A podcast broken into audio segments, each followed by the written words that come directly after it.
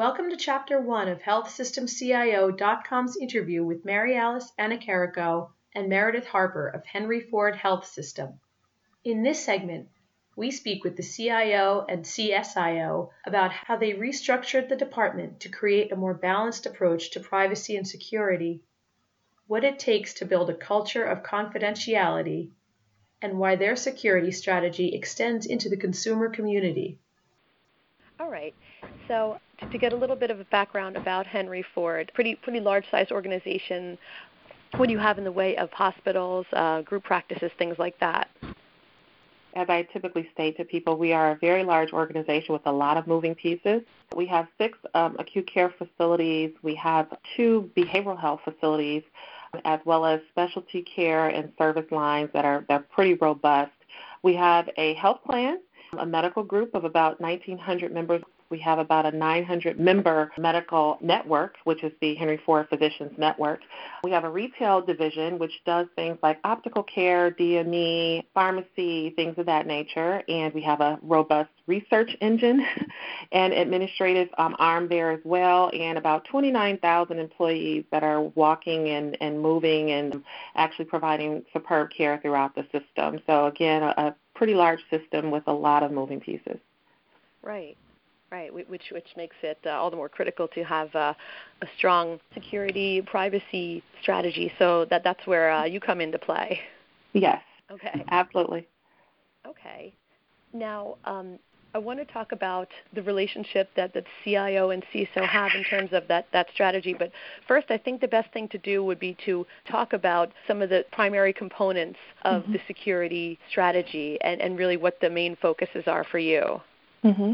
Well, what we tried to do um, several years ago is take a critical look at what we had built across our enterprise, whether it was focused on the privacy side or the security side, and we really wanted to determine whether we had the best structure in place to really support um, the growth strategy for Henry Ford, as well as some of the threat environments that were changing pretty rapidly at the time. So we um, took a pretty radical approach with Mary Alice's support to combine several areas together that really make up the foundation of what we call the Information Privacy and Security Office.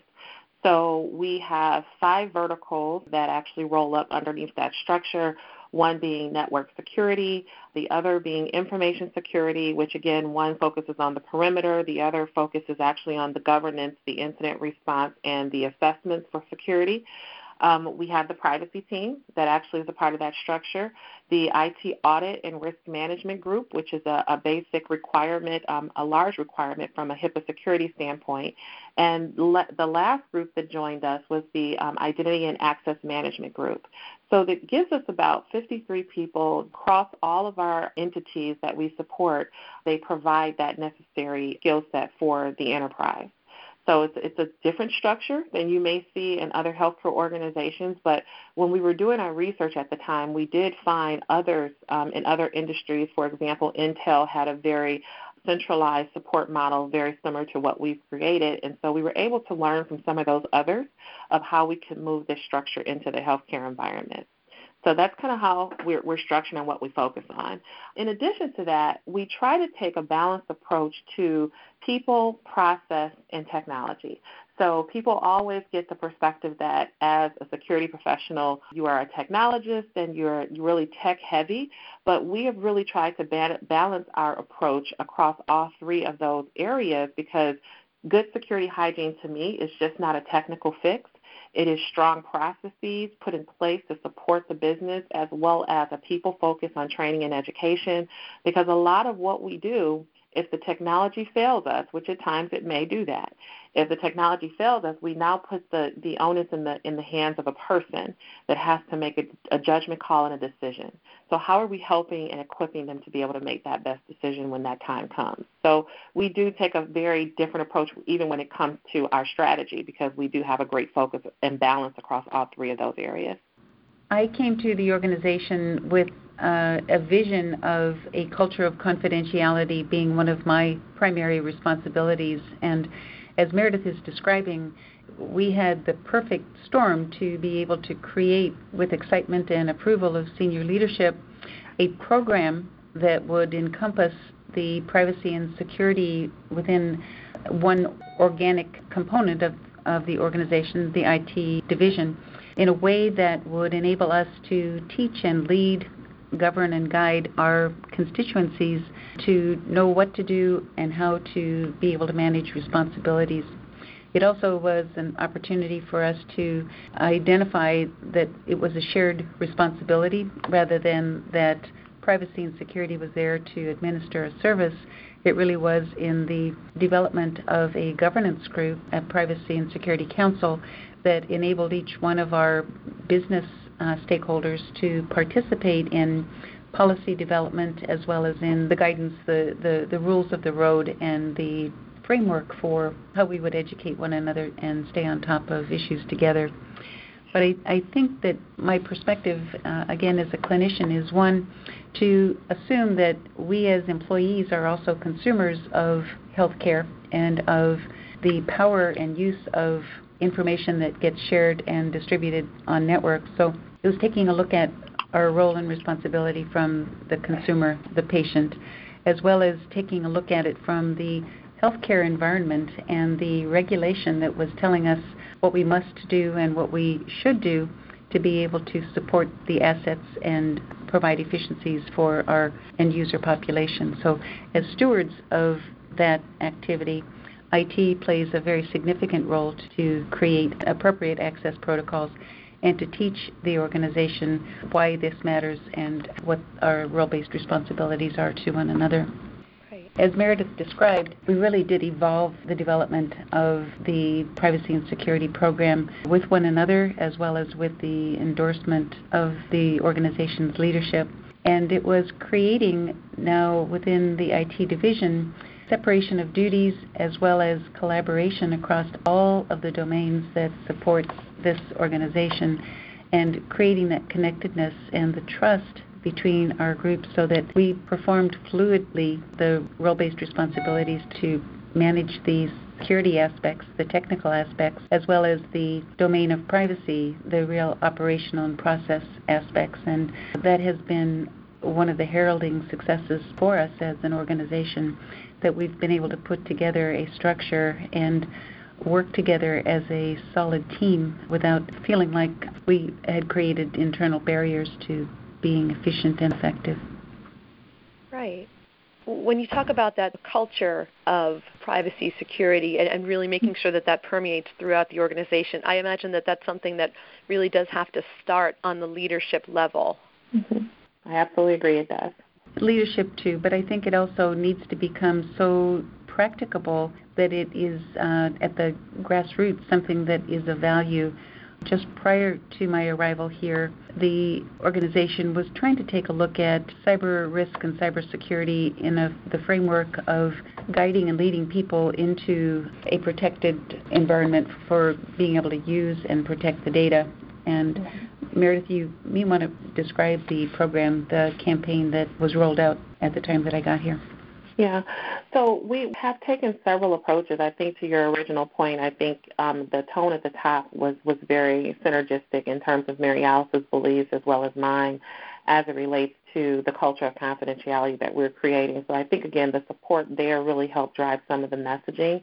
But what we also found um, in my years of being uh, in my previous life in a compliance role, privacy role, we learn some lessons about branding and how do we brand um, some of the programs that we're creating within our privacy and security space where it becomes really a part of our language. It becomes a part of our site pattern. When we see certain things certain logos we really pay attention we perk up and we really listen to what's being told because those messages are really supporting the foundation of our program. So we started a couple of different programs the one being probably our most successful program is the iComply program and this encompasses several different things. And every year, um, or even a couple times a year, we may focus on different parts of what we consider to be um, an area of opportunity for us. So when we started the program, um, we found that we had some exposure as it related to flash drives and um, storage devices, portable storage devices that were not encrypted. So we did something very unique and created really a lot of fun and excitement around how do we get these flash drives out of people's hands. Mm. We set up IT tables across the system. We actually had 20 different tables across the system, and um, we staffed them. We had contests, and we really compelled individuals walking around our organization with flash drives to come to those tables, turn those flash drives in. We would transfer the data, no questions asked, to an encrypted device, and we would now take those unencrypted flash drives out of their hands. And, and the success of that was just looking at the results within the first four weeks of us doing that. Under this iComply banner, we were able to get 5,000 flash drives out of our environment. So, so again, we we've always tried to take a very unique approach to things that people probably don't always want to listen to. um, they might perceive them as barriers. but how do we create the fun around it? How do we create the excitement around it? And and we've done several rounds of that, and we are now on iComply Phase Nine. In Phase Nine last year, we focused really um, underneath this branding on threat intelligence and sharing, and how do we strengthen the connections that we have with outside and external organizations as well as internal organizations? Because we have several domains that we're managing um, throughout the program how do we increase the level of threat sharing and, and how do we use that as a, an advantage for us to be able to adjust our posture when needed. So we've seen some very successful iterations of this iComply program, and I think we're pretty proud of, of what that has become over the years. Right. And, and by branding like that, I, I would imagine that it kind of helps with, with the with the recognition throughout the organization, and it just becomes part of more like everyday life instead of uh, how how sometimes security and privacy tends to be kind of uh, out of sight, out of mind. Absolutely. It actually is a screensaver on our, mm-hmm. our desktop so that those that are in public areas, as the screensavers come flashing across the screen to protect access to other uh, more protected information, iComply is a frequent piece of that rotation so that folks know that there is a, an air of responsibility that they have but they also know that there's a whole program behind it and support mechanisms for people to anonymously call in issues or concerns, as well as uh, just call and get advice.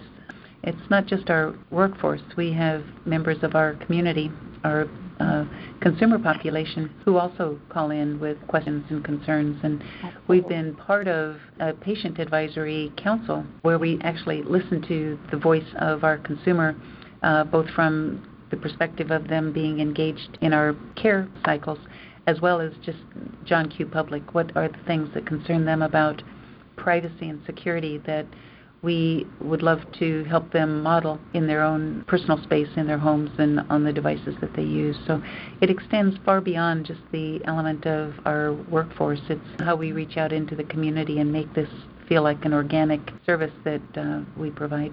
Mm-hmm. How were you able to do that to, to get that message out to uh, the public about iComply? Well, we do it a couple of ways. Um, it's, it's very interesting. We actually have our community partners or folks in the community contact our office asking questions, not specific to iComply, but they heard that Henry Ford Health Systems Privacy and Security Office will talk to them about everyday, everyday concerns that they may have even within their own environment. So we get phone calls about, you know, whether we should use certain email programs. Is it really secure? So we've created this really great pipeline um, with our customer um, base where they feel comfortable discussing things with us, sometimes that are not even Henry Ford related, but we feel that it's our job to educate them on all things privacy and security, whether it's Henry Ford or not. And I think they appreciate that. I think the other part is we participate in so many different um, either steering committees that are external to Henry Ford.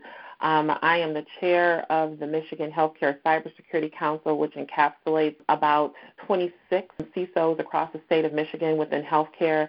So we're sharing information at that level as well and, and, and providing them with some um, outlets to be able to call us and, and really have those conversations when they have them.